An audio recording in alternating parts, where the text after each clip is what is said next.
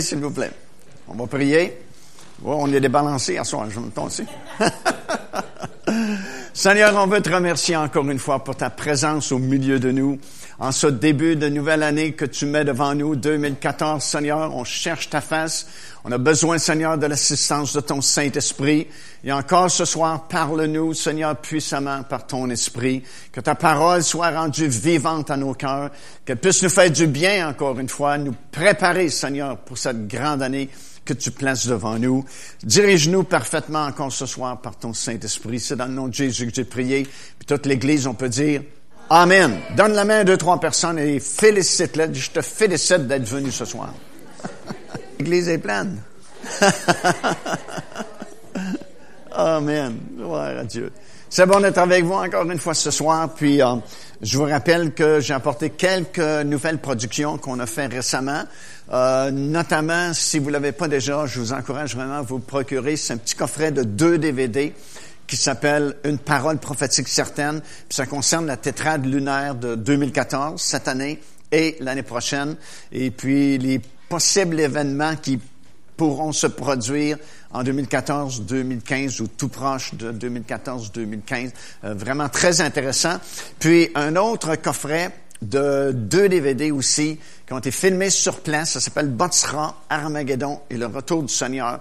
C'est vraiment, vraiment très intéressant parce qu'on part à partir de Bethléem, ou plus précisément Midgal qui est l'endroit où les anges sont apparus aux bergers.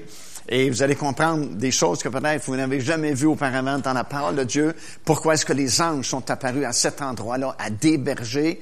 Et pourquoi ils ont dit aux bergers, c'est à ce signe-là que vous reconnaîtrez euh, ce bébé qui est né, qui est le Messie, qui est le sauveur du monde. Puis à partir de là, on a voyagé jusqu'à Nazareth, là où Jésus a grandi, et puis on a fait euh, de Nazareth jusqu'au Jourdain, là où il y a eu un transfert sacerdotal entre le rang lévitique, représenté par Jean-Baptiste, au profit du rang sacerdotal de Melchisedec, rang sous lequel le Seigneur Jésus-Christ a fait son ministère.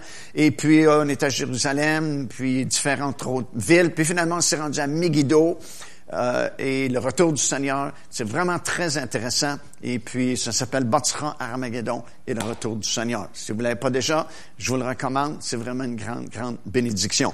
Puis, comme vous savez sans doute, on a une nouvelle émission de télévision. Vous savez que ça fait plus que 25 ans et plus qu'on fait de la télévision, au tout début avec le centuple, et puis les prophéties de la fin, et Jésus 2000 ans plus tard. Et là, depuis euh, le mois de septembre dernier, on a une nouvelle émission de télévision qui s'appelle Les Actualités prophétiques. Et puis, elle est sur notre site web. Et c'est gratuit. Euh, tout ce que vous avez à faire, c'est aller sur paindevie.org. Et puis déjà, vous avez l'émission de télévision qui est là. Vous l'avez sur YouTube aussi. Vous l'avez sur enseignement.com aussi, ceux qui connaissent ce ministère-là. Et puis, euh, on est aussi sur tous les réseaux en Europe. On est sur plusieurs réseaux, surtout Impact TV, qui couvre pratiquement toute l'Afrique. Euh, surtout les pays francophones. Et les émissions sont traduites en plusieurs dialectes pour rejoindre les pays au sud du Sahara. Si bien que, surtout avec Internet, ben, on, peut rejoindre le monde entier, puis potentiellement, on peut parler à des millions, des millions de personnes autour du globe sur la planète, 24 heures par jour, parce que sur Internet, les gens peuvent regarder l'émission euh, à leur convenience, soit le matin, le soir, la nuit, ou peu importe. Et c'est vraiment très encourageant, puis je vous encourage euh, à regarder l'émission. Si vous l'avez pas vu encore, euh, j'ai un DVD ici, c'est gratuit, prenez-le là-bas. Sur euh, ça, c'est la première émission de télévision de la série. Puis justement, on est en train de filmer, ou on va commencer à filmer la semaine prochaine, la deuxième saison de 26 autres émissions de télévision. Puis c'est vraiment une bénédiction du Seigneur. On a travaillé longtemps pour la formule de l'émission, et puis finalement, on a opté pour un green screen euh, derrière moi. Ça veut dire que quand j'enregistre, il n'y a absolument rien dans le studio, sauf les spots de lumière et puis euh, le mur vert qui est en arrière de moi. Puis tout est fait au montage. Ça prend beaucoup d'heures de montage. C'est très cher, évidemment, parce que c'est tant de l'heure. Mais ça vaut vraiment la peine parce que ça donne une émission très moderne qui est vraiment euh, avec ce qui se fait aujourd'hui dans, dans, le monde de la, la télévision. Puis on a déjà des résultats tellement encourageants. Entre autres, l'émission a été vue par un pasteur juif messianique à Tibériade, en Israël, qui a été impressionné par l'émission, puis puis qui m'a lancé une invitation d'aller prêcher, imaginez-vous, à une congrégation juive messianique à Tibériade, en Israël. Alors j'ai dit oui, certainement qu'on va y aller. Ça va être la première fois que je peux prêcher à une congrégation de juifs messianiques, surtout en Israël. Et puis ça démontre que c'est très puissant, euh, le, le, site web, parce que c'est partout dans le monde et puis c'est vraiment très encourageant. Alors, je vous encourage, euh, vous pouvez en prendre un, c'est gratuit tant qu'il en restera. Puis si vous n'êtes pas partenaire avec nous, ben, je vous encourage à le devenir aussi. On a des petites cartes qui sont disponibles aussi là-bas, juste à la remplir, puis vous donner ce que vous voulez. Mais nous, ça nous aide parce que euh, si on met ça tout ensemble, on peut euh, acheter des équipements, payer les salaires qui sont nécessaires pour euh, produire les émissions, payer aussi le temps d'antenne sur certains réseaux. Euh, en Europe, tout particulièrement, puis les transferts en PAL et ainsi de suite. Euh, des fois, c'est un petit peu compliqué.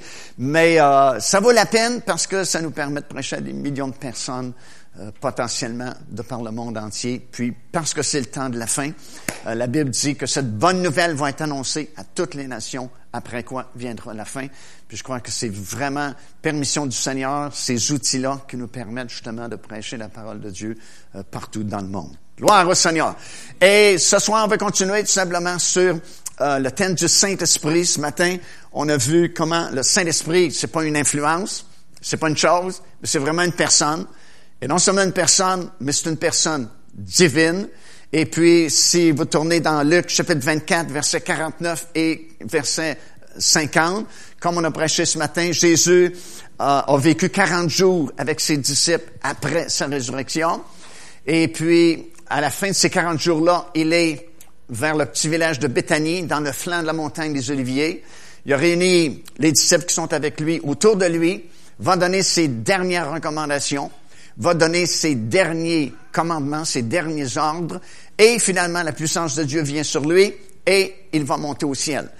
Il fallait qu'il retourne au ciel pour plusieurs raisons. Une des raisons, c'est pour envoyer le Saint-Esprit.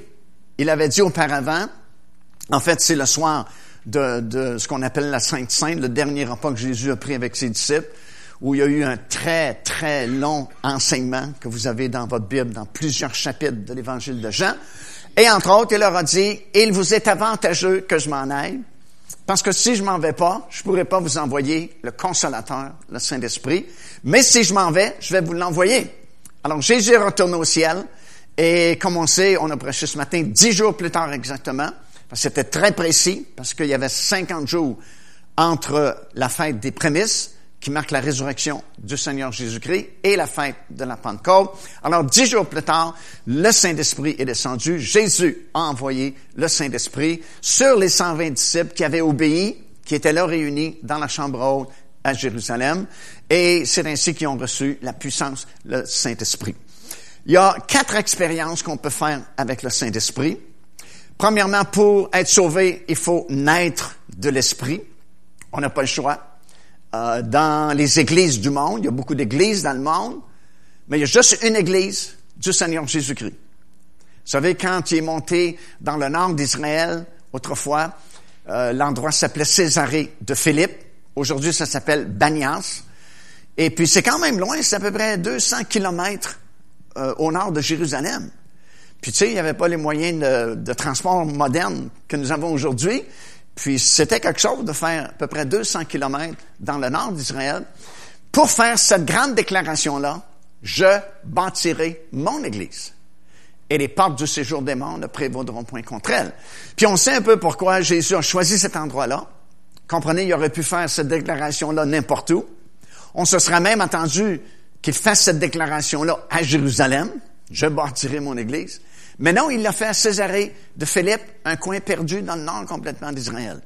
Mais ceux qui sont déjà venus avec nous en Israël, vous savez, quand on a visité Banias, c'est plein de grandes falaises. Et dans ces grandes falaises, il y a beaucoup de grandes grottes, profondes grottes.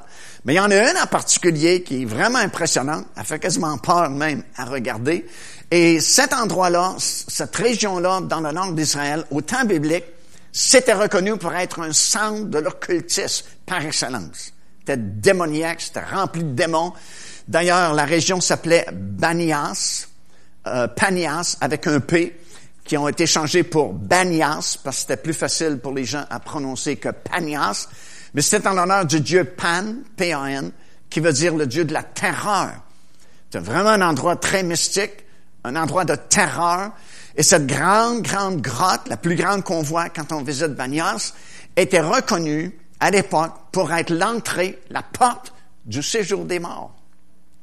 Et Jésus s'est rendu délibérément dans cet endroit-là, reconnu pour être un endroit hautement démoniaque, justement, probablement, devant ces portes-là, pour dire, je bâtirai mon Église, et même le séjour des morts, les portes du séjour des morts ne prévaudront point contre elle.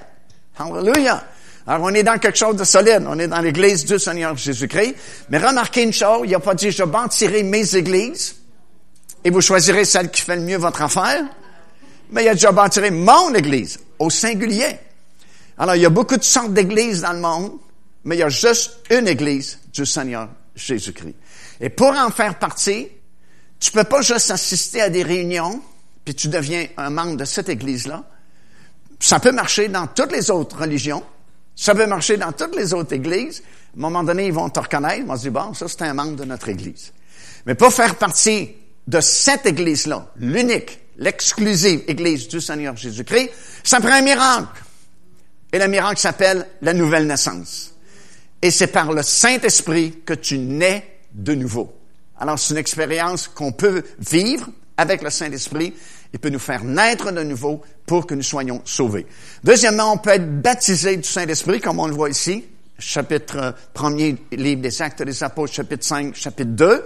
On peut apprendre à être conduit par le Saint-Esprit. Ça, c'est dans Galates, chapitre 5, le verset 18. Et on peut être revêtu de la puissance du Saint-Esprit, comme c'est écrit dans Luc, chapitre 4, et le verset 14. Mais ce soir, on veut se concentrer surtout sur le baptême du Saint-Esprit. Ça, c'est la puissance de Dieu. Et puis, la première effusion du Saint-Esprit, la première fois que des gens ont été baptisés du Saint-Esprit, c'est justement dans cette chambre haute, il y a 2000 ans. Alors que quand le jour de la Pentecôte fut pleinement arrivé, comme ça nous dit dans le texte original, euh, premièrement, ils ont, ils ont entendu un bruit qui était comme le bruit d'un vent impétueux. Impétueux veut dire qu'il ventait fort. Puis c'était pas un vent naturel, c'est pas parce qu'il y avait ouvert les fenêtres de chaque côté puis il y a une trave de vent qui est venue. C'est un vent surnaturel. Et celui qui a écrit le livre des actes des apôtres, c'est Luc, comme vous savez. Et Luc était un médecin. Et puis je pense que Luc a vraiment bien compris, par la révélation justement du Saint-Esprit, ce qui se passait à ce moment-là dans la chambre haute, parce que dans le texte original, le mot vent, normalement, c'est le même mot qui est traduit aussi pour esprit. En grec, c'est le mot pneuma. D'où on a les pneumatikos, c'est les choses de l'esprit. Comme dans 1 Corinthiens chapitre 12, dans nos traductions Louis II, ça dit euh, concernant les dons spirituels. Mais dans le texte original, c'est pas écrit les dons spirituels, c'est écrit concernant les choses de l'esprit, les pneumatikos. Parce que les dons de l'esprit, c'est plus les charismes, les charismas. Tandis que les pneumatikos, c'est beaucoup plus large que simplement charisma, parce que les dons font partie des pneumatikos, les choses de l'esprit. Et le mot pneuma est traduit dans nos Bibles par soit vent, ou soit esprit, ou soit souffle. Et normalement, ça aurait dû être le mot pneuma euh, qui aurait été écrit ici dans le livre des Actes des Apôtres quand ça dit qu'il y a un vent impétueux qui est arrivé dans la chambre haute. Mais c'est pas le mot pneuma qui est écrit. En, hébreu, c'est ruach, qui est traduit aussi par vent ou esprit ou souffle. En grec, pneuma. Mais ici, c'est le mot en grec pnoé. P-N-O, un accent aigu. Pnoé. Et pnoé, c'est un terme justement médical. C'est un terme surtout qui est utilisé dans l'aile de la maternité dans les hôpitaux. Parce que pnoé, c'est lorsque la maman qui est enceinte, le, le, temps pour accoucher est arrivé, et puis elle s'est rendue à l'hôpital, et puis elle va accoucher de ce bébé-là qu'elle a porté pendant neuf mois dans son ventre. Et pendant les neuf mois que le bébé était là, le bébé vivait grâce à sa maman. Il respirait à cause de sa maman. il était nourri par sa maman. Autrement dit, il n'y avait pas d'autonomie personnelle. Sa vie dépendait de sa maman. Tant et aussi longtemps qu'il est dans le ventre de sa maman. Mais normalement, après neuf mois ou à peu près, ce bébé-là va sortir du ventre de la maman, puis il va falloir qu'il apprenne à respirer par lui-même. Il va falloir qu'il apprenne à se débrouiller par lui-même. C'est certain qu'au début, on prend soin d'un bébé parce qu'il peut pas marcher, il peut pas se nourrir lui-même. Mais il y a une chose qu'il doit faire par lui-même, que sa maman peut pas faire pour lui, puis que le papa peut pas faire pour lui, puis que personne ne peut faire pour lui. Il faut nécessairement obligatoirement qu'il prenne une première respiration pour lui-même dans ce nouveau monde dans lequel il vient d'être projeté. Puis c'est urgent qu'il prenne cette première respiration de lui-même, tellement que si ça retarde un peu, le médecin, justement, va coucher l'enfant dans la paume de sa main, puis il va lui donner une tape dans le dos pour le provoquer à prendre une première respiration dans un monde nouveau dans lequel il vient d'être plongé. Ça, ça s'appelle, cette première respiration-là, le souffle nouveau de ce bébé-là, en grec, pnoé. Et vu que c'est un médecin qui a écrit le livre des actes des apôtres, il a très bien compris ce qui venait de se passer ici dans la chambre haute, et c'est pourquoi il n'a pas utilisé le mot pneuma pour vent, mais il a utilisé le mot pnoé, parce que lorsqu'ils ont été baptisés du Saint-Esprit, ils ont comme été projetés dans un monde nouveau, dans le monde de l'Esprit de Dieu. Whew, hallelujah. Et c'est la même chose pour tous les disciples du Seigneur Jésus-Christ. Depuis ce temps-là jusqu'à aujourd'hui, euh, il y a une différence entre être sauvé et être baptisé du Saint-Esprit. Quand tu es sauvé, tu acceptes le Seigneur Jésus-Christ comme ton Seigneur et Sauveur personnel. Tu es transféré du royaume des ténèbres au royaume de sa lumière. Tu passes d'un royaume à un autre royaume. Tu es projeté dans le royaume de Dieu. Si bien qu'on n'est pas en route vers le royaume de Dieu, on est déjà dans le royaume de Dieu. Bien sûr, il est de façon euh, mystérieuse ou spirituelle présentement, mais un jour, ce royaume-là va être établi sur la terre de façon réelle, physique, littérale. On va pouvoir le voir, le toucher, le contempler, mais c'est un fait que par la nouvelle naissance, on est projeté dans le royaume de Dieu. Mais après être sauvé, après avoir été projeté dans le royaume de Dieu, on peut vivre cette deuxième expérience-là d'être baptisé du Saint-Esprit. Et lorsqu'on est baptisé du Saint-Esprit, on est projeté dans le monde de l'Esprit de Dieu. Et on prend ah, une première respiration, le pnoé, dans le monde de l'Esprit du Seigneur, notre Dieu. Alléluia! C'est la différence entre le vent pneuma et le vent pnoé, comme c'est écrit ici dans Actes chapitre 2 et des versets 1 jusqu'à 4. Alors le vent est arrivé, des langues de feu se sont posées, ils ont été tous baptisés du Saint-Esprit et ils sont entrés dans le monde de l'Esprit de Dieu, dans lequel vous êtes ce soir si vous êtes baptisés du Saint-Esprit. Si vous n'êtes pas baptisé du Saint-Esprit, mais vous avez accepté le Seigneur Jésus-Christ, vous êtes sauvés. Vous êtes dans le royaume de Dieu mais il vous manque cette porte d'entrée dans le domaine de l'Esprit du Seigneur. Et c'est pourquoi c'est tellement important de recevoir le baptême du Saint-Esprit, parce que là, vous entrez dans une nouvelle dimension, la dimension de l'Esprit de Dieu.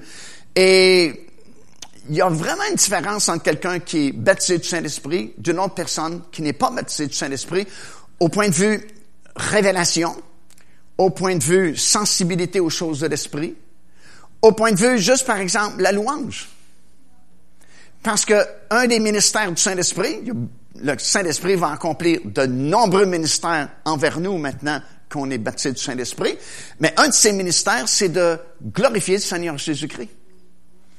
Parce qu'il est l'accomplissement de l'autel des parfums du temple d'autrefois. Dans le temple autrefois, l'item qui qui était le plus proche du lieu très saint, qui était vraiment à côté sur le voile qui séparait le lieu saint du lieu très saint, c'était l'hôtel d'or ou l'hôtel des parfums.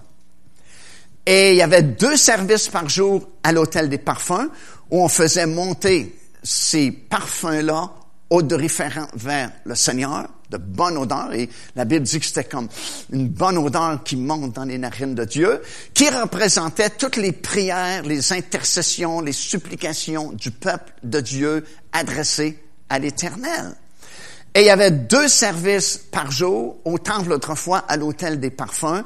Le premier service était à 9 heures le matin et le deuxième service était à 15 heures, 3 heures de l'après-midi, où les gens montaient au temple pour l'heure de la prière, le matin et l'après-midi. Et le Saint-Esprit, étant l'accomplissement de l'hôtel des parfums, parce qu'il est venu, entre autres, pour nous aider à glorifier le nom du Seigneur Jésus-Christ. Il est venu pour nous aider à louer le nom du Seigneur et à entrer dans une louange surnaturelle, poussée par le Saint-Esprit. C'est pour ça que dans votre Bible, justement dans le livre des Actes des Apôtres chapitre 2, au moment où il y a la première réception du Saint-Esprit dans la chambre haute, ça vous dit que le Saint-Esprit est arrivé exactement à 9 heures le matin. Hmm. Et dans la même journée, après avoir été baptisés du Saint-Esprit, Pierre et Jean sont montés au temple pour l'heure de la prière, ça nous dit dans le chapitre 3. À quelle heure ils sont montés? À 15 heures exactement. Parce que c'était le deuxième service de prière à l'hôtel des parfums. Et ils ont rencontré l'impotent qui était à la porte du temple qui a demandé de l'aumône, et Pierre et Jean, Jean-Pierre dit, dans l'heure de l'argent, on n'en a pas, mais ce que j'ai, je te le donne, au nom du Seigneur Jésus-Christ, lève-toi et marche. Et cet homme a été guéri. Ça, c'est l'accomplissement de l'hôtel des parfums par la venue du Saint-Esprit dans la chambre haute sur les 120 disciples qui étaient réunis. Gloire au Seigneur. Puis je vous mets au défi d'aller dans un, dans un endroit où on ne croit pas au baptême du Saint-Esprit, vous ne trouverez pas de louange non plus. Si c'est une église qui ne croit pas au baptême du Saint-Esprit, ils peuvent avoir beaucoup de bonnes choses, mais il n'y a pas de louange libre qui monte vers le Seigneur. Parce que c'est lui, Saint-Esprit, qui nous inspire ces louanges-là vers le Seigneur Jésus-Christ. Par contre, va dans une assemblée où ils sont vraiment libres dans le Seigneur Jésus-Christ, parce que la Bible dit là où est l'Esprit, là est la liberté. Alors, des gens qui sont dans le pnoé de Dieu sont supposés être libres pour louer le Seigneur Jésus-Christ. Ils ont la puissance du Saint-Esprit qui pousse à l'intérieur et c'est dans ces réunions-là, dans ces groupes-là, que tu vas trouver une louange absolument formidable parce que ces gens-là sont libérés dans le Seigneur Jésus-Christ et le Saint-Esprit peut librement s'exprimer et nous aider à louer le nom du Seigneur Jésus-Christ. C'est une des raisons pour lesquelles le Saint-Esprit a été envoyé. Alors, c'est une expérience subséquente au salut. C'est pas la même chose que le salut. Le salut est une expérience. Le baptême du Saint-Esprit est une autre expérience après le salut. Ça peut arriver en même temps. J'ai vu des personnes accepter le Seigneur Jésus-Christ puis tout de suite être baptisées du Saint-Esprit. Mais c'est quand même deux expériences différentes. Et tu ne peux pas être baptisé du Saint-Esprit avant d'avoir, d'avoir été sauvé. Il faut que tu sois sauvé pour être baptisé du Saint-Esprit. Et ces gens-là, dans la chambre haute, ils étaient sauvés. Parce que dans l'Évangile de Luc, je pense que c'est chapitre 10, verset 20, euh, Jésus dit, réjouissez-vous de ce que vos noms sont écrits dans le ciel. Alors, si leurs noms sont écrits dans le ciel, avant qu'ils reçoivent le baptême du Saint-Esprit, c'est qu'ils sont déjà sauvés. Et le Saint-Esprit est venu sur eux parce que déjà, ils connaissaient le Seigneur Jésus-Christ. Et quand on parle du baptême du Saint-Esprit, ça suscite énormément de controverses. Surtout lorsqu'on parle des langues, de parler en langue. Ça, ça crée beaucoup de discussions. Puis je pense que la raison pour laquelle il y a tellement de discussions puis d'opinions différentes concernant le baptême du Saint-Esprit et le parler en langue, c'est que le diable veut surtout pas que maintenant qu'on est sauvé, qu'on puisse connaître cette deuxième expérience de réception du baptême du Saint-Esprit et connaître la puissance du parler en langue. Parce qu'écoute, c'est un miracle, parler en langue. Puis on va le voir un peu plus tard dans, dans la prédication, peut-être pas ce soir, mais demain, que lorsqu'on parle en langue, wow, ça active énormément de choses dans le monde surnaturel. Et si le diable a pas réussi à t'empêcher d'être sauvé, ben il veut pas que tu ailles trop loin non plus. Il veut que tu restes juste dans le cadrage de la porte. Puis de l'autre côté de la porte, vous savez, il y a un chemin. Jésus dit, je suis la porte, mais je suis le chemin aussi. Une porte se fait pour changer d'endroit. Avant, tu étais dans le royaume des ténèbres. T'as accepté Jésus, qui est la porte. Tu es dans un autre endroit, le royaume de Dieu. Mais dans le royaume de Dieu, il y a un chemin. Puis un chemin, ça sert à quoi? Pour marcher. Mais ce que le diable veut surtout pas, maintenant qu'il t'a perdu, c'est que tu marches sur le chemin. Parce que si tu marches sur le chemin, tu vas devenir de plus en plus fort, tu vas devenir de plus en plus proche du Seigneur et de plus en plus difficile pour lui à te rejoindre puis à t'atteindre. Puis on a une, image de ça euh, anciennement quand Israël, euh, euh, Dieu voulait libérer son peuple hors d'Égypte, puis envoyer Moïse et Aaron, puis les fameuses plaies d'Égypte. Puis, vous savez, Pharaon, il avait un cœur assez dur, puis son cœur s'endurcissait à chaque fois ou presque. Puis, Moïse disait, ben laisse-nous sortir parce qu'on veut aller adorer au désert, et ainsi de suite. Puis il y avait toujours de l'opposition. Puis à un moment donné, bien, il a commencé à fléchir, puis il dit, OK, OK, allez-y dans le désert adorer, mais n'allez pas loin. Ne vous éloignez pas. C'est vraiment une image du diable qui essaie, par tous les moyens possibles, de t'empêcher d'entendre prêcher l'Évangile pour être sauvé. Mais maintenant qu'il t'a perdu parce que tu accepté le Seigneur Jésus-Christ, il dit au moins va pas loin, éloigne-toi pas là-dedans parce que tu peux te perdre, c'est compliqué, c'est mélangé. Il veut surtout pas que tu sois baptisé du Saint-Esprit parce que là, il va avoir la difficulté à te rejoindre. Donc, euh, il faut que tu sois sauvé pour être baptisé du Saint-Esprit. C'est vraiment deux expériences différentes. Eux, ils étaient déjà sauvés avant de recevoir le baptême du Saint-Esprit. Si je peux vous donner mon exemple, euh, moi, ça s'est fait très, très vite. J'ai accepté le Seigneur Jésus-Christ un samedi soir, lors d'un raniement de l'Église italienne de Montréal qui était venue à Saint-Hyacinthe, parce qu'on demeurait à Saint-Hyacinthe à cette époque-là. Puis mon épouse avait été sauvée peut-être deux semaines avant moi. Puis moi, je me disais, j'ai pas besoin de ça. Euh, dans le temps, je pensais que j'étais un bon yard, puis tous les bons yards s'en allaient au ciel. puis je m'étais dit, euh, écoute, on est jeune, euh, c'est pas le temps de penser à ça, parce que mon épouse pensait toujours, qu'est-ce qu'il y a après la mort? Y a-tu vraiment un ciel? Y a-tu vraiment un enfer? Puis je lui disais, veux-tu bien pas penser à ça? On est jeune, j'ai un bon travail, j'ai un auto fourni par la compagnie. Puis je disais, je me souviens, on pensera à ça quand on sera vieux, quand on sera dans la cinquantaine. Parce que tu sais, quand t'as 20 ans, cinquantaine, c'est vraiment vieux. Là, j'ai changé d'idée un peu. C'est pas si vieux que ça dans la cinquantaine. Mais à l'époque, c'était vraiment très loin. Là, je lui ai dit, on pensera ça quand on sera vieux dans, la cinquantaine. Mais c'était peine perdue. Elle était comme vraiment tourmentée avec ces questions-là. Puis finalement, elle a parlé avec la dame en, en bas, parce qu'on avait loué un appartement un deuxième étage, puis elle parle avec la dame en bas, et curieusement, comme par hasard, cette dame-là était sauvée, elle est à l'église Pentecôte de Saint-Hyacinthe. Puis, on parlait jamais de religion dans ces années-là, puis curieusement aussi, ça tombe sur la question de religion. Puis la dame en bas a dit à mon épouse que eux autres faisaient pas de religion. Et tu sais, il y a 40 quelques années passées au Québec, des gens qui faisaient pas de religion, il était rare. Mais elle dit, si vous faites pas de religion, qu'est-ce que vous faites? Ben, il y a une église ici, puis on a un pasteur. J'avais jamais vu de pasteur de ma vie. Puis elle dit, on, on, va à l'église, et puis elle dit, on a trouvé la paix. Oh, ça c'était le mot-clé pour mon épouse. Elle n'avait pas la paix concernant des choses euh, surnaturelles après la mort. Puis la dame a dit, on a trouvé la paix. Puis c'est mon épouse qui a dit à la dame, je peux-tu y aller dans vos réunions? Puis la dame était surprise, parce qu'habituellement, c'est pas comme ça que ça marche. T'essayes d'amener quelqu'un à réunion, c'est la personne qui veut pas. Maintenant, c'est mon épouse qui demande d'aller. Et puis finalement, elle est allée un mardi soir. Et puis ils sont arrivés un petit peu en retard. La réunion était commencée, puis ils chantaient déjà un cantique. Puis, tu sais, le Seigneur, il connaît son affaire. Amen. Il, sait exactement comment aller nous chercher, puis nous rejoindre et nous toucher. Parce que quand ils sont entrés dans l'Église, ils chantaient un vieux cantique qu'on chante plus aujourd'hui qui disait « J'ai trouvé la paix profonde. J'aimerais te voir, mon frère, ma soeur, jouir sur la terre d'un ciel si parfait, si beau. » Elle dit « Quand je suis rentré, ils ont trouvé la paix.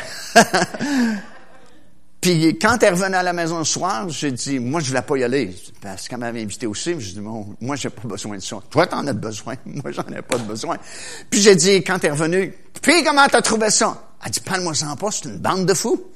Ah, je, je le savais, c'est pour ça que j'allais pas dans ces choses-là. Parce qu'elle avait été vraiment surprise, parce que nous, on n'allait même plus à l'église de notre religion qu'on pratiquait, entre guillemets, autrefois. Puis les quelques fois qu'on y allait, c'est vraiment très calme. Mais là, c'était une église qui était en feu à l'époque. En plein réveil, puis ça bougeait, puis ça chantait, les dons spirituels étaient manifestés, les gens parlaient en langue. C'est une bande de fous. Je, je savais, c'est pour ça que je vais pas. M'a dit, je vais y retourner. J'ai dit, je comprends pas, tu me dis que je suis une bande de fous, puis tu veux retourner. Elle dit oui, parce qu'ils chantaient, qu'ils ont trouvé la paix, puis ils chantaient ça, elle dit, avec tellement de sincérité, tellement avec leur cœur, qu'elle dit, je crois qu'ils n'ont vraiment trouvé la paix, puis c'est ce que j'ai besoin. c'est comme ça que mon épouse a été sauvée. Puis là, ben, ils voulaient que moi j'aille, mais moi, je résistais, je voulais pas euh, y aller. Ils ont fait venir le pasteur à la maison, puis je voulais pas voir de pasteur chez moi. Mais ma femme a dit, c'est pas pour toi, c'est pour moi. J'ai dit, OK, c'est pour toi.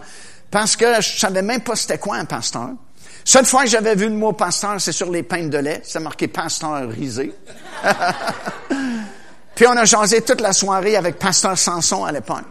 Puis on s'est obstiné. Tu sais, lui, il avait la Bible, grosse Bible, puis il disait toujours, il est écrit. Mais moi, je pouvais pas dire il est écrit. Je connaissais rien de la parole de Dieu. Enfin, je lui donnais ce que ma tradition religieuse m'avait appris, mais c'était toujours évidemment en contradiction avec lui. Puis, à la fin de la soirée, j'ai été leur conduire parce qu'il n'y avait pas de voiture. Puis, avant de partir, je lui ai dit, Monsieur Sanson, j'ai dit, dans le fond, je suis content que vous soyez venu parce que, en avec vous toute une soirée de temps, je me suis rendu compte que j'avais une belle religion, puis j'allais plus à l'église. J'ai dit, je pense dimanche prochain, je vais retourner à la messe. wow! Son visage s'est allongé. Puis il a dit, en tout cas, il dit Mario, on va prier pour toi. Fais attention quand quelqu'un dit on va prier pour toi. S'il le fait vraiment, la prière, c'est dangereux, mon ami. Puis là, j'avais des combats les, jours qui ont suivi. J'étais voyageur de commerce à l'époque. Puis il y avait cette petite pensée-là qui venait dans ma tête. Parce que c'était évident qu'il y en a un des deux qui était dans l'erreur. Parce qu'on était toujours contradictoire. Puis la petite voix me disait tout à coup que c'est lui qui a raison. Moi, je t'assure d'avoir raison mais la petite voix me dérangeait vraiment. Puis c'est dans ce temps-là qu'ils ont dit, écoute, samedi, dans deux semaines à peu près, il y a un grand réunion de l'Église italienne ici à Saint-Hyacinthe. Viens donc voir ça au moins une fois. Il va avoir de la bonne musique, des musiciens. Puis je leur ai dit oui, mais pas oui de conviction. Je leur ai dit oui comme pour dire, bon, ils m'achaleront plus avec ça. Puis dans deux semaines, probablement qu'ils y penseront même plus. Puis effectivement, ils m'en parlaient plus. Mais quand le samedi est arrivé, ils s'en souvenaient. Ils ont dit, oublie pas, c'est demain, faut que tu viennes à l'église, tu l'as promis. J'ai été à l'église juste pour respecter ma parole, parce que je n'avais pas d'autre choix. Ça m'intéressait pas. Je voulais pas y aller, mais je suis allé. Puis c'est vraiment bon. C'est sûr, il y avait des bons musiciens. Il y avait un quatuor. Euh, peut-être Pierrette, tu les as connus à l'époque, ils jouaient de l'accordéon. Puis le premier chant qui m'a frappé, c'était euh, A Meeting in the Air. Je sais pas si on l'a en français, hein? OK, ça vous dit rien. Mais c'est vraiment bon. C'est des bons chanteurs, des bons musiciens, et puis belle réunion. Je trouvais ça bizarre, tu sais, parce que c'était pas comme dans ma religion que, j'avais vu. Puis euh, finalement, c'était le pasteur de Vito qui a prêché, puis à la fin, il a dit, il y a quelqu'un ici ce soir qui est sans Christ, puis s'il meurt ce soir, ça va dans le lac de feu pour l'éternité. C'est curieux, son doigt est pointé juste sur moi. Je suis le seul inconverti ce soir-là dans la salle. Puis là, je me dis, comment se fait qu'il sait que je suis ici? Puis, ah, ce serait trop long de raconter, mais la conviction du Saint-Esprit, que je connaissais pas à cette époque-là, tombe sur moi. Je suis convaincu qu'il me parle à moi. Je suis un pécheur. Puis tu sais, quand le Saint-Esprit te montre quelque chose, mais dans des fractions de secondes, ce qui, ce qui prend trois ans école biblique à t'enseigner, dans quelques instants, le Saint-Esprit te fait comprendre tout ça. J'ai compris en quelques instants que je suis un pécheur, parce que il a dit, il y a quelqu'un qui est sans Christ. Puis j'ai vu juste ces deux mots-là, sans Christ, comme des néons dans la nuit qui scintillaient. Sans Christ, sans Christ, sans Christ. Puis la conviction du Saint-Esprit tombe sur moi et je comprends, dans l'espace de quelques fractions de secondes, que mon problème, c'est pas que je suis un grand pécheur, un petit pécheur, un moyen pécheur. que j'ai commis beaucoup de péchés ou peu de péchés, parce que moi, je me pensais une bonne personne, mais là, c'est comme Saint-Esprit me dit, ça n'a aucun rapport. Bonne personne, mauvaise personne, c'est pas ça qui compte. C'est qu'il y a juste deux groupes de personnes pour Dieu qui vivent sur la planète. Ceux qui sont sans Christ et ceux qui sont en Jésus-Christ. Puis toi, tu es sans Christ. Puis si tu meurs sans Christ, n'y a personne qui peut te sauver. Puis, tu sais, tu ne peux pas tout comprendre quand tu es nouveau comme ça, puis la conviction du Saint-Esprit vient sur toi. Puis lui, le pasteur, il savait pas l'effet que ses paroles avaient produit en moi. Et il a continué, il a fait un appel pour la guérison. Parce qu'il n'est pas supposé d'avoir de nouveau ce soir-là. Puis là, je vois des gens qui se lèvent à gauche, à droite, puis qui forment une ligne dans l'allée principale. Puis eux autres, ils répondent à l'appel pour la guérison. Parce que c'est un appel pour être guéri. Mais moi, j'ai pas compris ça, parce que je pognais avec mon affaire, là, sans crèche, puis je m'en vais le lac de feu. Alors, première nouvelle que j'ai, je me lève moi aussi, je me mets dans la ligne, derrière les autres. Je suis dans la ligne de malade, mais je suis pas malade. Du moins pas malade physiquement. Et puis, chaque personne qui venait devant le pasteur de Vito, puis il y avait le pasteur Samson juste à côté, il demandait, euh, c'est quoi ton problème, et ainsi de puis il priait pour la guérison. Quand je suis arrivé, moi, tu sais, il m'a jamais vu. Il me connaît pas. Je suis pas supposé d'être là même ce soir-là. Et normalement, il aurait dû demander c'est quoi ta maladie. Mais c'est comme, il est venu pour me demander ça, j'ai vu ça dans son air, mais c'est comme le Saint-Esprit l'a arrêté. Puis plutôt que de demander c'est quoi ma maladie, il a mis sa main sur ma tête, puis il a dit Seigneur, sauve-le ce soir. Puis c'est comme ça que j'ai été sauvé, j'ai accepté le Seigneur Jésus-Christ. Si on est samedi soir, je retourne à l'église le dimanche soir, puis là, wow, c'était merveilleux parce que dans, euh, à l'époque, on faisait pas un appel en avant. On avait une salle de prière au deuxième étage.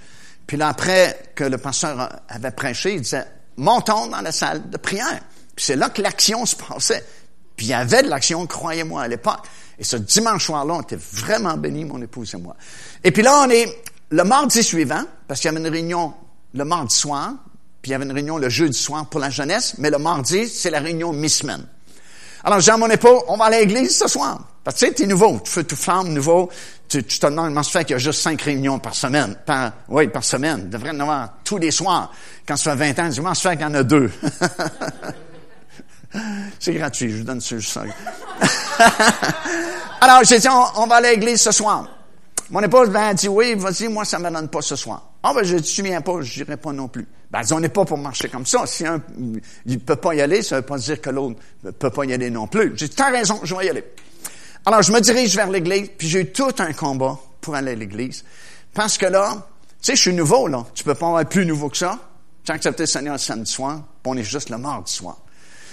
Puis, j'avais juste peut-être trois, quatre kilomètres à faire entre ma demeure puis l'église. Puis tout au long de ces trois, quatre kilomètres-là, il y avait comme un combat autour de moi, puis en moi. Puis j'avais deux voix qui me parlaient. Puis je ne pouvais pas discerner autant à l'époque, parce que j'étais un petit nouveau, mais il y en avait une positive et une négative. Ça veut dire qu'il y en avait une qui venait du Seigneur, puis l'autre venait du diable. Celle du diable me disait, pas obligé d'aller à l'église, c'est pas mal fou. Avant, tu n'allais même pas dans ta vieille religion à l'église. Puis là, tu y étais samedi soir, tu y étais dimanche soir, on est en pleine semaine le mardi, où est-ce que tu t'en vas à l'église? T'es rendu fou. Là, je me dis, oui, je dois être rendu fou. J'allais pas à. Et puis là, j'y vais samedi, dimanche, mardi. Puis là, la voix continue. La voix dit, va non à la taverne, va prendre quelques bières, passe une coupe d'heure, tu sais, durant ta femme, t'es à l'église, personne ne va le savoir. J'ai dit, dans le fond, c'est, c'est ça que je devrais faire. Là, je décide d'aller à la taverne. Mais il y a une autre voix qui me parle, en l'intérieur de moi. C'est comme la voix du Seigneur, la voix du Saint-Esprit, qui me dit, non, Mario, tu serais mieux d'aller à l'église ce soir, parce que ça va être bon pour toi. Je dis, ouais, dans le fond, je suis mieux d'aller à l'église. L'autre voix revient, dit, non, tu serais mieux d'aller à la taverne, prendre une coupe de bière, bla, bla. C'est vrai, qu'est-ce que je fais à l'église? C'était même tout le long. Puis à l'époque, l'église était construite dans un tournant. Il y avait une courbe, puis le stationnement était juste de l'autre côté de la bâtisse. Puis croyez-le ou non, Gloire à Dieu, quand je suis rendu vis-à-vis du stationnement, c'était autour du Saint-Esprit à parler. Puis il dit, va à l'église, c'est bon pour toi. j'ai dit, oui, monsieur. On est euh, entré l'auto dans le stationnement, puis j'ai été à l'église. Ce soir-là, c'est le pasteur Samson. Et il y a eu les chants, la louange. Il vient prêcher. Il dit, ce soir, j'ai préparé un message, Mais il dit, Saint-Esprit m'a dit, laissez mon message de côté et je vais vous donner mon témoignage, comment j'ai été baptisé du Saint-Esprit. Tu sais, il faut que tu sois patient avec les pasteurs des églises. Parce que des fois, les pasteurs peuvent prêcher le même message plusieurs fois. Puis sois patient parce que si c'est pas pour toi ce message-là, tu l'as entendu deux fois ou trois fois, c'est pour quelqu'un qui l'a pas entendu encore. Comme cette église-là, je suis certain qu'ils l'ont entendu plusieurs fois, comment il a reçu le Saint-Esprit. Mais moi, je l'ai jamais entendu. Alors, je suis, tu sais, mes yeux sont rivés sur lui. Puis il raconte que, à l'âge, je pense, de 30, 32 ans, 35 ans, euh, il, il, était à Montréal, puis son église, c'est le centre évangélique à l'époque, sur l'avenue Papineau. Puis il est tombé malade. Il est allé voir le médecin. Le médecin dit, Monsieur Sanson, je regrette, c'est une maladie à la mort. Il ne vous reste que quelques mois à vivre. Et là, il raconte, il dit, wow, il ça m'a saisi, à 35 ans, se faire dire que ta vie est finie. Puis il dit, moi, j'étais sauvé, mais je n'étais pas baptisé du Saint-Esprit. Tu sais, je négligeais de recevoir le baptême du Saint-Esprit. Mais dit, quand j'ai reçu cette nouvelle-là, je suis allé au centre évangélique à Montréal et j'ai dit au pasteur, je m'en vais dans la salle de prière parce que j'ai reçu cette mauvaise nouvelle. Puis je ne sors pas d'ici tant et aussi longtemps que je suis pas baptisé du Saint-Esprit. Alors, il dit, s'il vous plaît, ne me dérangez pas. Ça peut prendre une journée, deux jours, une semaine, un mois. Je ne sors pas d'ici tant que je suis pas baptisé du Saint-Esprit. Et là, il expliquait que quand tu es déterminé comme ça, à ce point-là, pour recevoir les choses de Dieu, ça prend pas longtemps que tu les reçois, les choses de Dieu. Et il dit, j'ai été baptisé du Saint-Esprit, j'ai mis à parler en d'autres langues, selon que l'Esprit lui donnait de s'exprimer. Puis là, il termine son témoignage, puis il dit, montons au deuxième étage dans la salle de prière. On m'a dit que je suis parti en courant. Je me souviens pas de ça, mais moi, ça m'a vraiment frappé parce que, écoute bien, moi, le baptême du Saint-Esprit, je connaissais zip, absolument rien de ça. Pourquoi? Parce que j'étais un petit nouveau. J'avais jamais lu la Bible de ma vie avant d'être sauvé ce samedi soir-là. Donc, les affaires bibliques, je connais rien. Le Saint-Esprit, tout ce que je me souvenais du Saint-Esprit, c'est qu'à l'âge de 12 ans à peu près, à mon école, à Trois-Rivières, parce que moi je viens de Trois-Rivières, il nous avait emmenés tous les, petits étudiants là, à l'église, puis il y avait un monsieur avec une grosse soutane, puis on passait un par un devant lui, il nous donnait une tape sur jour, puis il disait, t'as reçu le Saint-Esprit. Mais ça, ça avait jamais rien fait dans ma vie. Alors, c'était vraiment nouveau pour moi, le témoignage du pasteur Samson, comment il avait reçu le baptême du Saint-Esprit. Et on m'a dit, je suis parti en courant, deuxième étage, dans la salle de prière. Puis, là-bas, comme je vous dis, c'était un temps de réveil. Et puis, il y avait des chaises dans la salle de prière, puis tout le monde se mettait à genoux les coudes appuyés sur le, siège de la chaise. Puis ça prenait deux, trois minutes, pouf, il était déjà connecté, puis c'est là que l'action se passait, puis les dons spirituels étaient manifestés. Alors moi, j'arrive comme les autres, je me mets à genoux sur une chaise, puis là, je bloque. Parce que j'ai jamais prié de ma vie comme eux autres. Les autres sont partis, comprends-tu, en langue, sont déjà rendus dans les dieux célestes. Mais honnêtement, la seule prière qui venait dans ma pensée, c'est je vous salue Marie, pleine de grâce. Puis je me suis dit, il me semble que ça ne fit pas ici. j'ai pas osé prier ça. Puis là, il y a un frère qui est venu à côté de moi, puis il a comme vu mon désarroi, puis il a dit, il a mis sa main sur mon épaule, puis il dit, Mario, il dit, c'est pas compliqué de louer le Seigneur. Il dit, regarde, il t'a sauvé samedi soir. Fait ouvre ta bouche, puis dis-lui, merci Jésus. Croire à ton nom. Merci parce que tu m'as sauvé. Bon, j'ai dit, c'est pas plus compliqué que ça, je suis capable de faire ça. Fait que j'ouvre ma bouche, puis je commence à louer le Seigneur.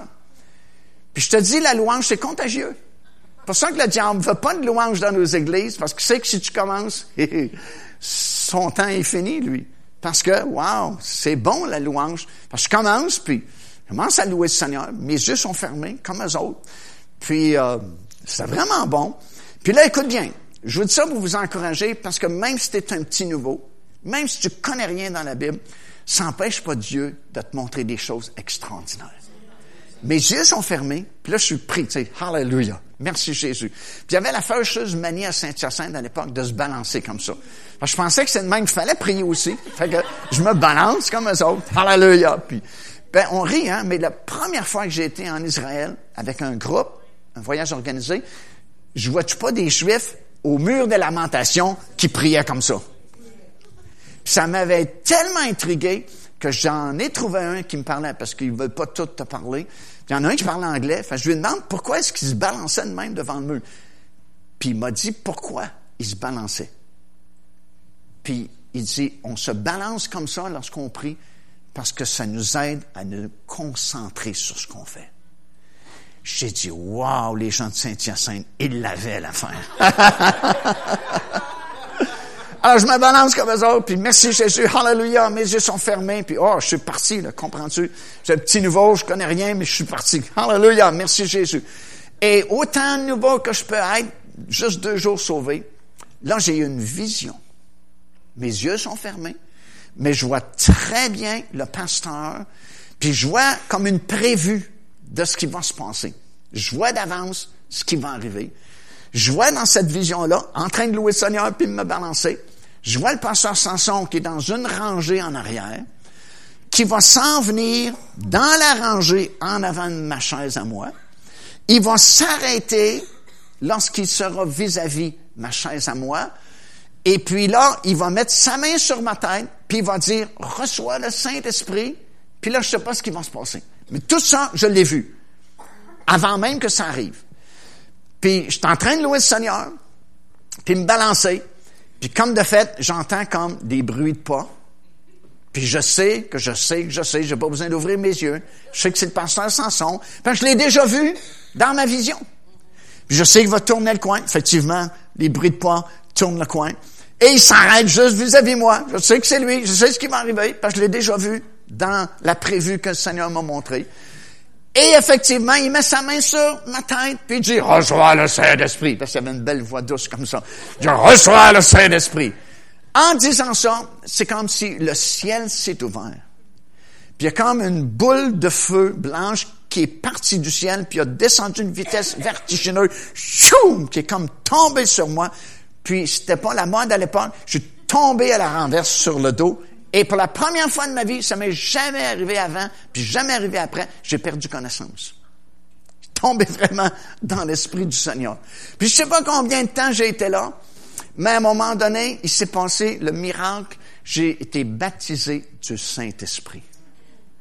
J'entendais, écoute, comme en demi-conscience, là, je, je reprenais conscience, parce que c'était complètement parti. Puis là, c'est comme si je revenais à la conscience. Puis, tu as eu quelques secondes entre l'inconscience et la conscience. Je m'entendais parler en d'autres langues. Et c'est quelque chose que j'ai jamais oublié, puis je n'oublierai jamais. C'est vraiment comme surnaturel. Je m'entendais parler en langue. Puis au fur et à mesure que je prenais conscience, je reprenais possession de, mon état de conscience, c'est comme si je prenais contrôle de ces langues-là, puis je parlais en langue, parce que je venais d'être baptisé du Saint-Esprit. Et j'ai dû être longtemps par terre parce que quand j'ai commencé à prier et à balancer de même, la salle était remplie.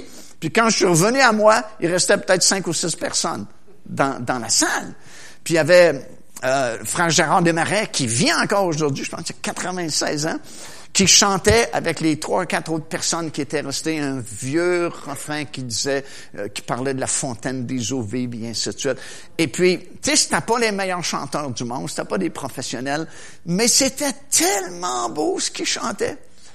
Moi, j'entendais ça comme des anges qui chantaient le, petit cœur, la fontaine d'eau vive, puis viens donc boire cette fontaine-là. Puis, je, je voulais rester là, passer le reste de ma vie couché là. Mais là, eux autres, probablement qu'ils disaient, il est à 7 ans, puis là, il était baptisé du Saint-Esprit, il faut qu'il se lève.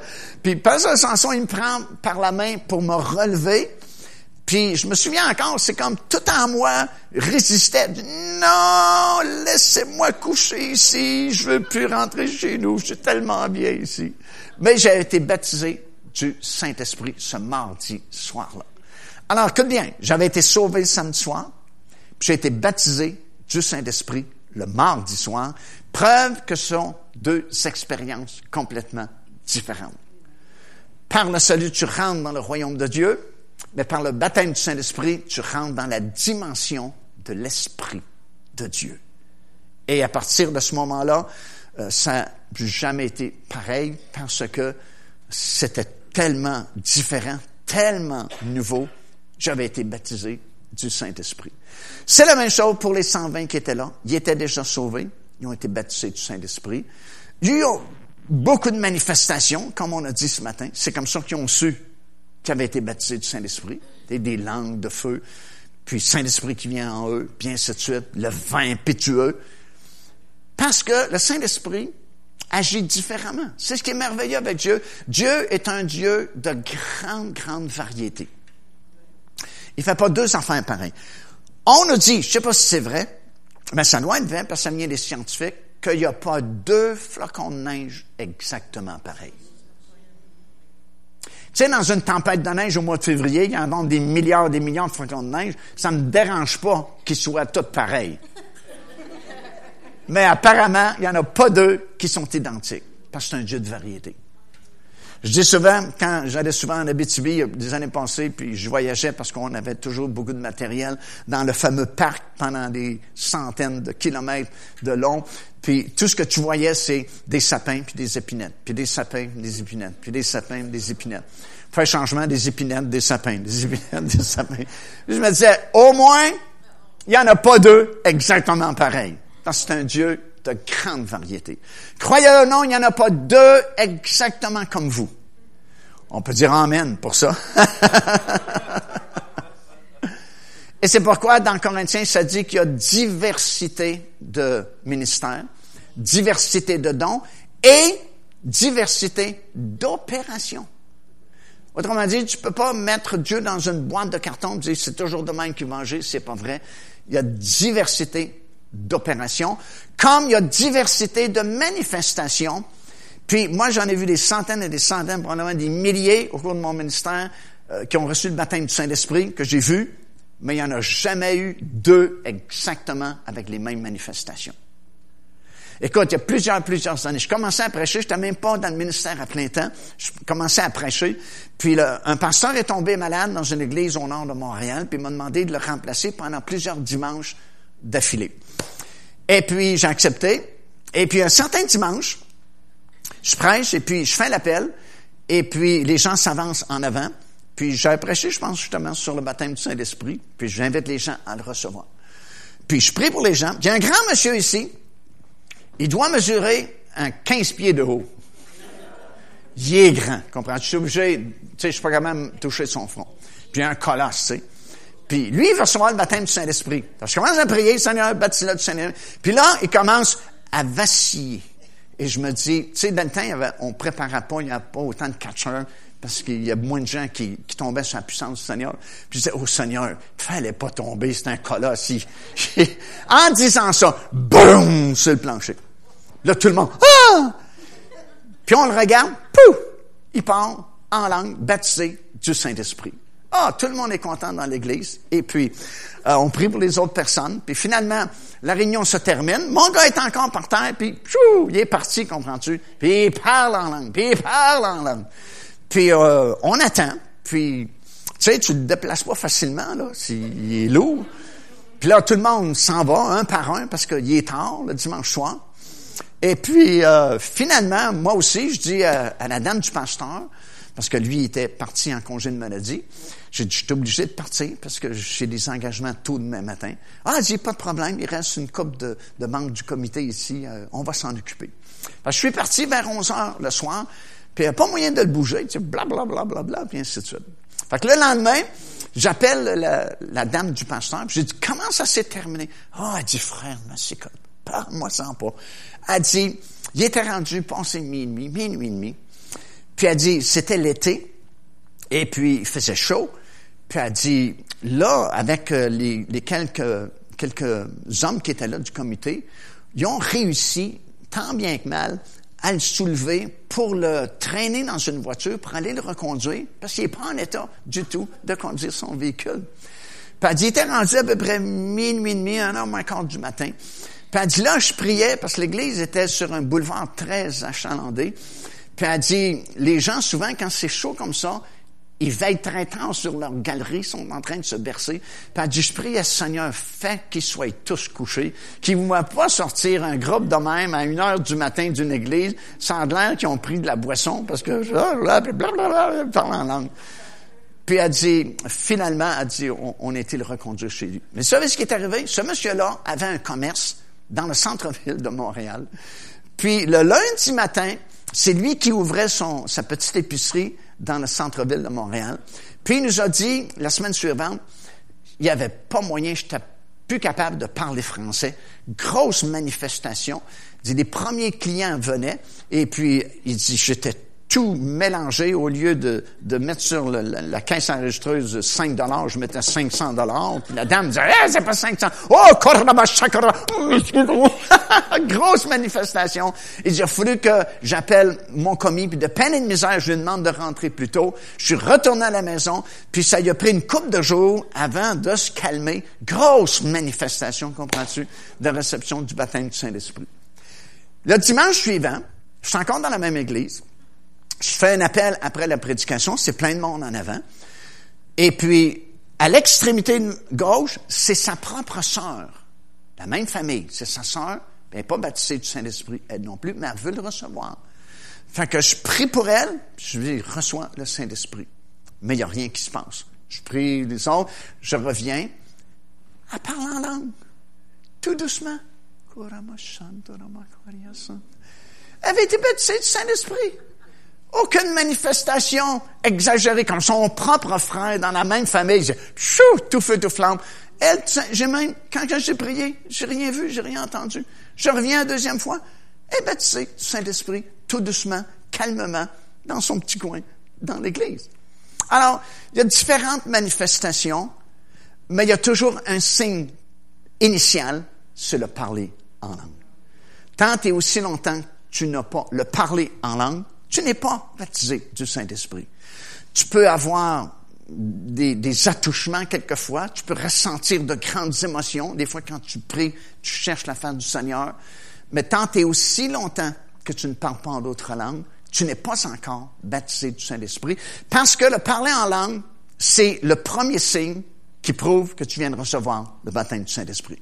C'est pas le seul signe, c'est pas le plus grand signe, c'est pas le plus important, mais c'est le premier, le signe initial de la réception du baptême du Saint-Esprit. C'est comme ça qu'ils ont su, dans la chambre haute, qui ont été baptisés du Saint-Esprit, car ils se mirent à parler en d'autres langues, selon que l'Esprit euh, donnait de s'exprimer. La même chose, on va le voir un petit peu plus tard. Partout où on a des exemples dans le Nouveau Testament de gens qui ont été baptisés du Saint-Esprit, c'est toujours accompagné du parler en d'autres langues. Alors, tout ça pour vous dire que ce sont deux expériences différentes être sauvé et être baptisé du Saint-Esprit. Ceux qui sont dans la chambre haute il y a 2000 ans passés sont déjà sauvés, on l'a dit. Jésus dit vos noms sont écrits dans le ciel. Acte chapitre 8, quand en Samarie, ils vont recevoir le baptême du Saint-Esprit, ils sont déjà sauvés parce que Philippe, l'évangéliste, a été évangélisé, puis il y a des nombreuses personnes qui ont été sauvées sans être baptisées du Saint-Esprit. Et Pierre et Jean ont entendu dire qu'il y avait eu un grand réveil en Samarie, sont arrivés en Samarie et ils se sont rendus compte qu'ils étaient sauvés, mais pas baptisés du Saint-Esprit.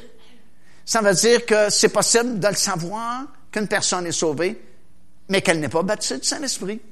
Puis ils ont prié pour eux et ils ont reçu le baptême du Saint-Esprit après avoir été sauvés. La même chose dans Actes chapitre 10, Corneille. Vous vous souvenez de la maison de Corneille qui ont fait venir Pierre de Jopé? Puis Pierre, ah, il y a de la difficulté parce que pour eux autres, les premiers apôtres, vous savez comment ils ont compris le message du salut? Juste pour les Juifs. Il a fallu que Dieu intervienne trois fois par la même vision pour essayer de faire comprendre à l'apôtre Pierre qu'il n'est pas mort juste pour le peuple juif, mais pour tous ceux, il y en a aussi grand nombre, qui vont invoquer le nom du Seigneur. Puis M. Corneille, c'est pas un juif, c'est un Italien. Puis il y a un ange qui l'a visité dans sa maison, puis il lui a dit, fais venir Simon-Pierre, qui est à Jopé, puis lui va te dire des paroles par lesquelles tu pourras être sauvé. Puis si tu lis en détail, j'ai pas le temps ce soir, mais tu lis en détail dans le livre des Actes des Apôtres, Pierre est convaincu par le Seigneur d'aller prêcher le salut à Corneille, mais en lui-même, c'est tout ce qu'il va donner, le salut, parce qu'il se dit, OK, je comprends que le salut c'est pour tout le monde, mais sûrement que Dieu ne donnera pas le Saint-Esprit à des non-juifs. Ça, on garde ça pour nous. Mais le Seigneur, il a joint au parce qu'il est en train de prêcher dans la maison de Corneille. Toute la parenté de Corneille est là. Et ils ont tous accepté le Seigneur Jésus-Christ. Puis à un moment donné, il n'y a plus personne qui écoute le message de Pierre parce qu'ils viennent d'être baptisés du Saint-Esprit. Et vous voyez la réaction de Pierre qui en dit long. Il se tourne vers les frères qui étaient venus avec lui de Jopé, puis il dit, Dieu donne même le Saint-Esprit à des non-juifs. Hey, oui! Le Seigneur donne le Saint-Esprit même à des non-juifs. Vous vous dire Amen ce soir? Même chose dans Actes chapitre 19, il y a un petit groupe de douze hommes à Éphèse qui ont été évangélisés par Apollos. Mais Apollos connaissait pas le baptême du Saint-Esprit, fait qu'ils ont laissé juste avec le salut. Paul arrive, il se rend compte qu'ils sont pas baptisés du Saint-Esprit. Il dit, avez-vous reçu le Saint-Esprit depuis que vous avez cru? Ils ont dit, on n'a pas entendu parler, il y avait un Saint-Esprit. Il dit, je vais vous l'annoncer. Prêche le Saint-Esprit, impose les mains. Les douze ont été baptisés du Saint-Esprit. Mais ils avaient été sauvés auparavant. Euh, rapidement avant de terminer. Le baptême du Saint-Esprit, c'est pas un choix. C'est pas une option. C'est un commandement. C'est un ordre du Seigneur. Dans Actes, premier chapitre, verset 4, dans vos Bibles, habituellement, c'est écrit, il leur donna ses recommandations. Mais le mot recommandation vient du mot grec paragello qui veut dire commandement. Il leur a commandé de ne pas quitter la ville de Jérusalem tant et aussi longtemps qu'ils ne sont pas baptisés du Saint-Esprit.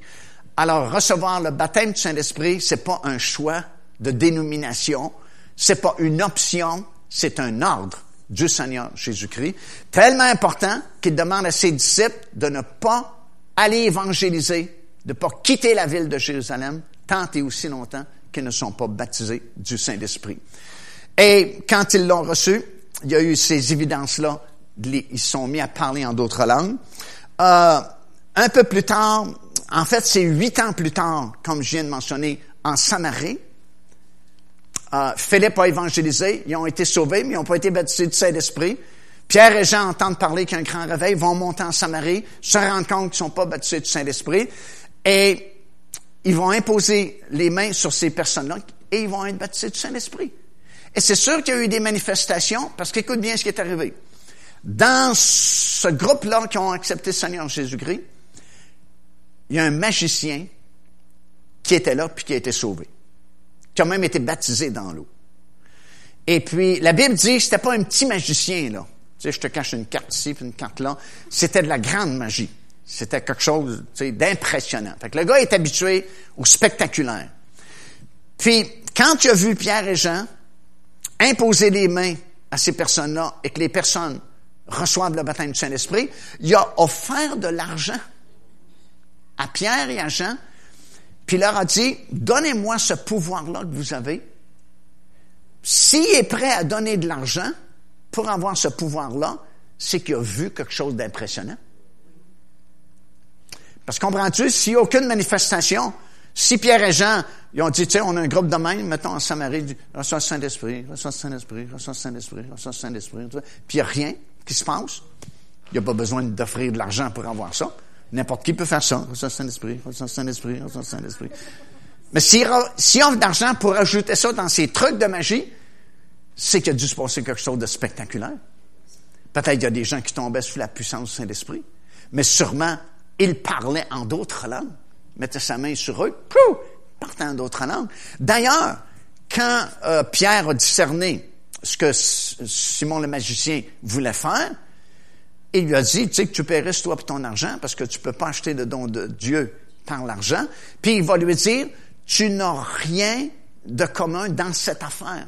Mais le mot affaire, traduit dans votre Bible, vient du grec logos, qui veut dire parler la parole. Autrement dit, tu n'as rien à faire dans ce langage-là que tu viens entendre. C'est la puissance du Saint-Esprit. Ça ne s'achète pas à coup d'argent. Puis tu ne peux pas ajouter ça dans ton truc de magie, parce que c'est pas un truc de magie, c'est la puissance de Dieu. Dix ans plus tard, euh, c'est la même chose à Césarée Corneille, que je viens de vous donner un exemple. C'est dix ans après la chambre haute. La même chose, ils se sont mis à parler en langue. Et c'est comme ça que Pierre a su qui venait d'être baptisé du Saint-Esprit, car il les entendait parler en d'autres langues. Vingt ans plus tard, on est rendu loin, là. Vingt ans plus tard, après les premières effusions dans la chambre haute, on est à Éphèse, l'exemple que je viens de vous donner, Acte des Apôtres, chapitre 19, verset 1 jusqu'à 7. Paul qui arrive à Éphèse, retrouve le petit groupe de douze hommes qui sont sauvés, mais ne sont pas baptisés du Saint-Esprit. Va prêcher, expliquer c'est quoi le baptême du Saint-Esprit, va prier pour eux, imposer ses mains, et ils vont tous être baptisés du Saint-Esprit, et ils vont déjà prophétiser quelques-uns parmi eux. Parce que, on va le voir cette semaine, le, le groupe de dons d'inspiration, prophétie, diversité des langues et interprétation des langues, c'est les dons les plus faciles à opérer. Et déjà, tu sais, ils viennent d'être baptisés du Saint-Esprit, déjà ils peuvent prophétiser. Et aujourd'hui, c'est encore le même signe initial, le parler en langue, lorsqu'une personne reçoit le baptême du Saint-Esprit. Parce que Pierre a dit au tout début, parce que là, les gens sont attroupés, vous savez, il y a 2000 ans passés à cause du bruit qui s'est fait. Puis Pierre dit ici, c'est l'accomplissement de la promesse de Joël. Dans les derniers jours, dit Dieu, je vais répandre mon esprit sur toute chair. Puis là, il va leur dire, la promesse, elle est pour vous aussi. Ça, c'est des gens de cette génération-là. Mais il dit, la promesse, elle est pour vos enfants aussi. Ça, c'est la génération d'après. Et il ajoute ceci, et la promesse étant aussi bonne pour et en aussi grand nombre que le Seigneur notre Dieu va en appeler. Alors, si vous avez été appelé au salut, vous avez droit à la promesse du baptême du Saint-Esprit. C'est pas réservé pour la première génération. Tu sais, as beaucoup de gens qui disaient, ça c'était juste pour l'époque des apôtres. C'était juste pour la première génération. Le baptême du Saint-Esprit, c'était juste pour eux autres, ils n'avaient besoin. Hey, s'il en avait besoin il y a 2000 ans, on a encore pas mal plus besoin aujourd'hui, croyez-moi. Puis les mêmes gens vont dire, la guérison divine, ça n'existe plus, c'est juste pour la première génération. Puis je trouve, toujours trouvé ça bizarre, parce que si vraiment c'était juste pour la première génération, ah, écoute, le dernier apôtre de la première génération qui va mourir bientôt, il faut qu'il y ait un attroupement de monde ça presse parce qu'écoute, c'est le dernier, là. il va mourir, puis c'est la fin de la première génération, puis il n'y a plus rien après. Il n'y a plus de baptême du Saint-Esprit, il n'y a plus de dons spirituels, il n'y a plus de guérison. Alors, un attroupement extraordinaire, parce que c'est le dernier qu'on a de la première génération. Mais c'est pas comme ça que ça marche. Pierre l'a dit ici, en aussi grand nombre que le Seigneur, notre Dieu, va en appeler. Avez-vous été appelé au salut? Vous êtes appelé à recevoir le précieux baptême du Saint-Esprit. Demain soir, on va voir ensemble pourquoi c'est si important de recevoir le baptême du Saint-Esprit. Pourquoi c'est si important de parler dans ces langues nouvelles, d'exprimer cette puissance-là qui nous a été donnée à l'intérieur de nous. Puis on va voir comment le Seigneur peut utiliser des gens qui se laissent diriger par la puissance du Saint-Esprit. Puis ça va être vraiment très étonnant. Gloire à Dieu. On va se lever ensemble en terminant. Puis, euh, je demande aux musiciens s'ils veulent revenir, s'il vous plaît. Puis, euh, je vais vous inviter à vous avancer ici en avant dans quelques minutes. Puis, si vous n'êtes pas baptisé du Saint-Esprit, c'est le meilleur temps de venir et de recevoir le précieux baptême du Saint-Esprit. C'est pas compliqué. C'est pas plus compliqué de recevoir le Saint-Esprit que d'être sauvé. Comment tu as été sauvé? En croyant. Comment tu reçois le baptême du Saint-Esprit? En croyant aussi. Parce que c'est pas plus compliqué que d'être sauvé. Si tu es baptisé du Saint-Esprit, peut-être ça fait longtemps que tu n'exerces pas ce langage surnaturel de parler en langue, qui est un miracle. Chaque fois que tu parles en langue, c'est un miracle. Ça dit, voici les signes et les miracles qui accompagneront ceux qui auront cru. En mon nom, ils parleront de nouvelles langues. Que n'ayez pas peur, parce qu'à chaque fois tu parles en langue, c'est un miracle qui sort de ta bouche.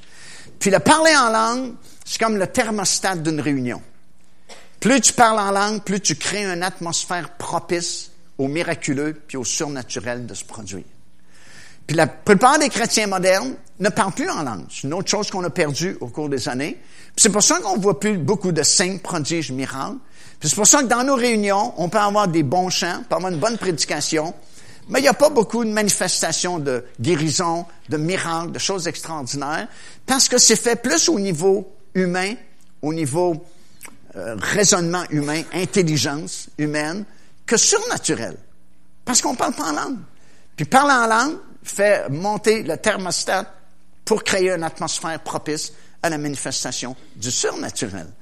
Puis c'est ce qu'on veut voir cette semaine. On veut ramener le parler en langue, être baptisé du Saint-Esprit si vous n'êtes pas baptisé, puis exercer ce parler-là en langue parce que c'est vraiment fort, c'est vraiment puissant. Alors, pendant qu'on va chanter quelque chose, s'il vous plaît, on va s'avancer.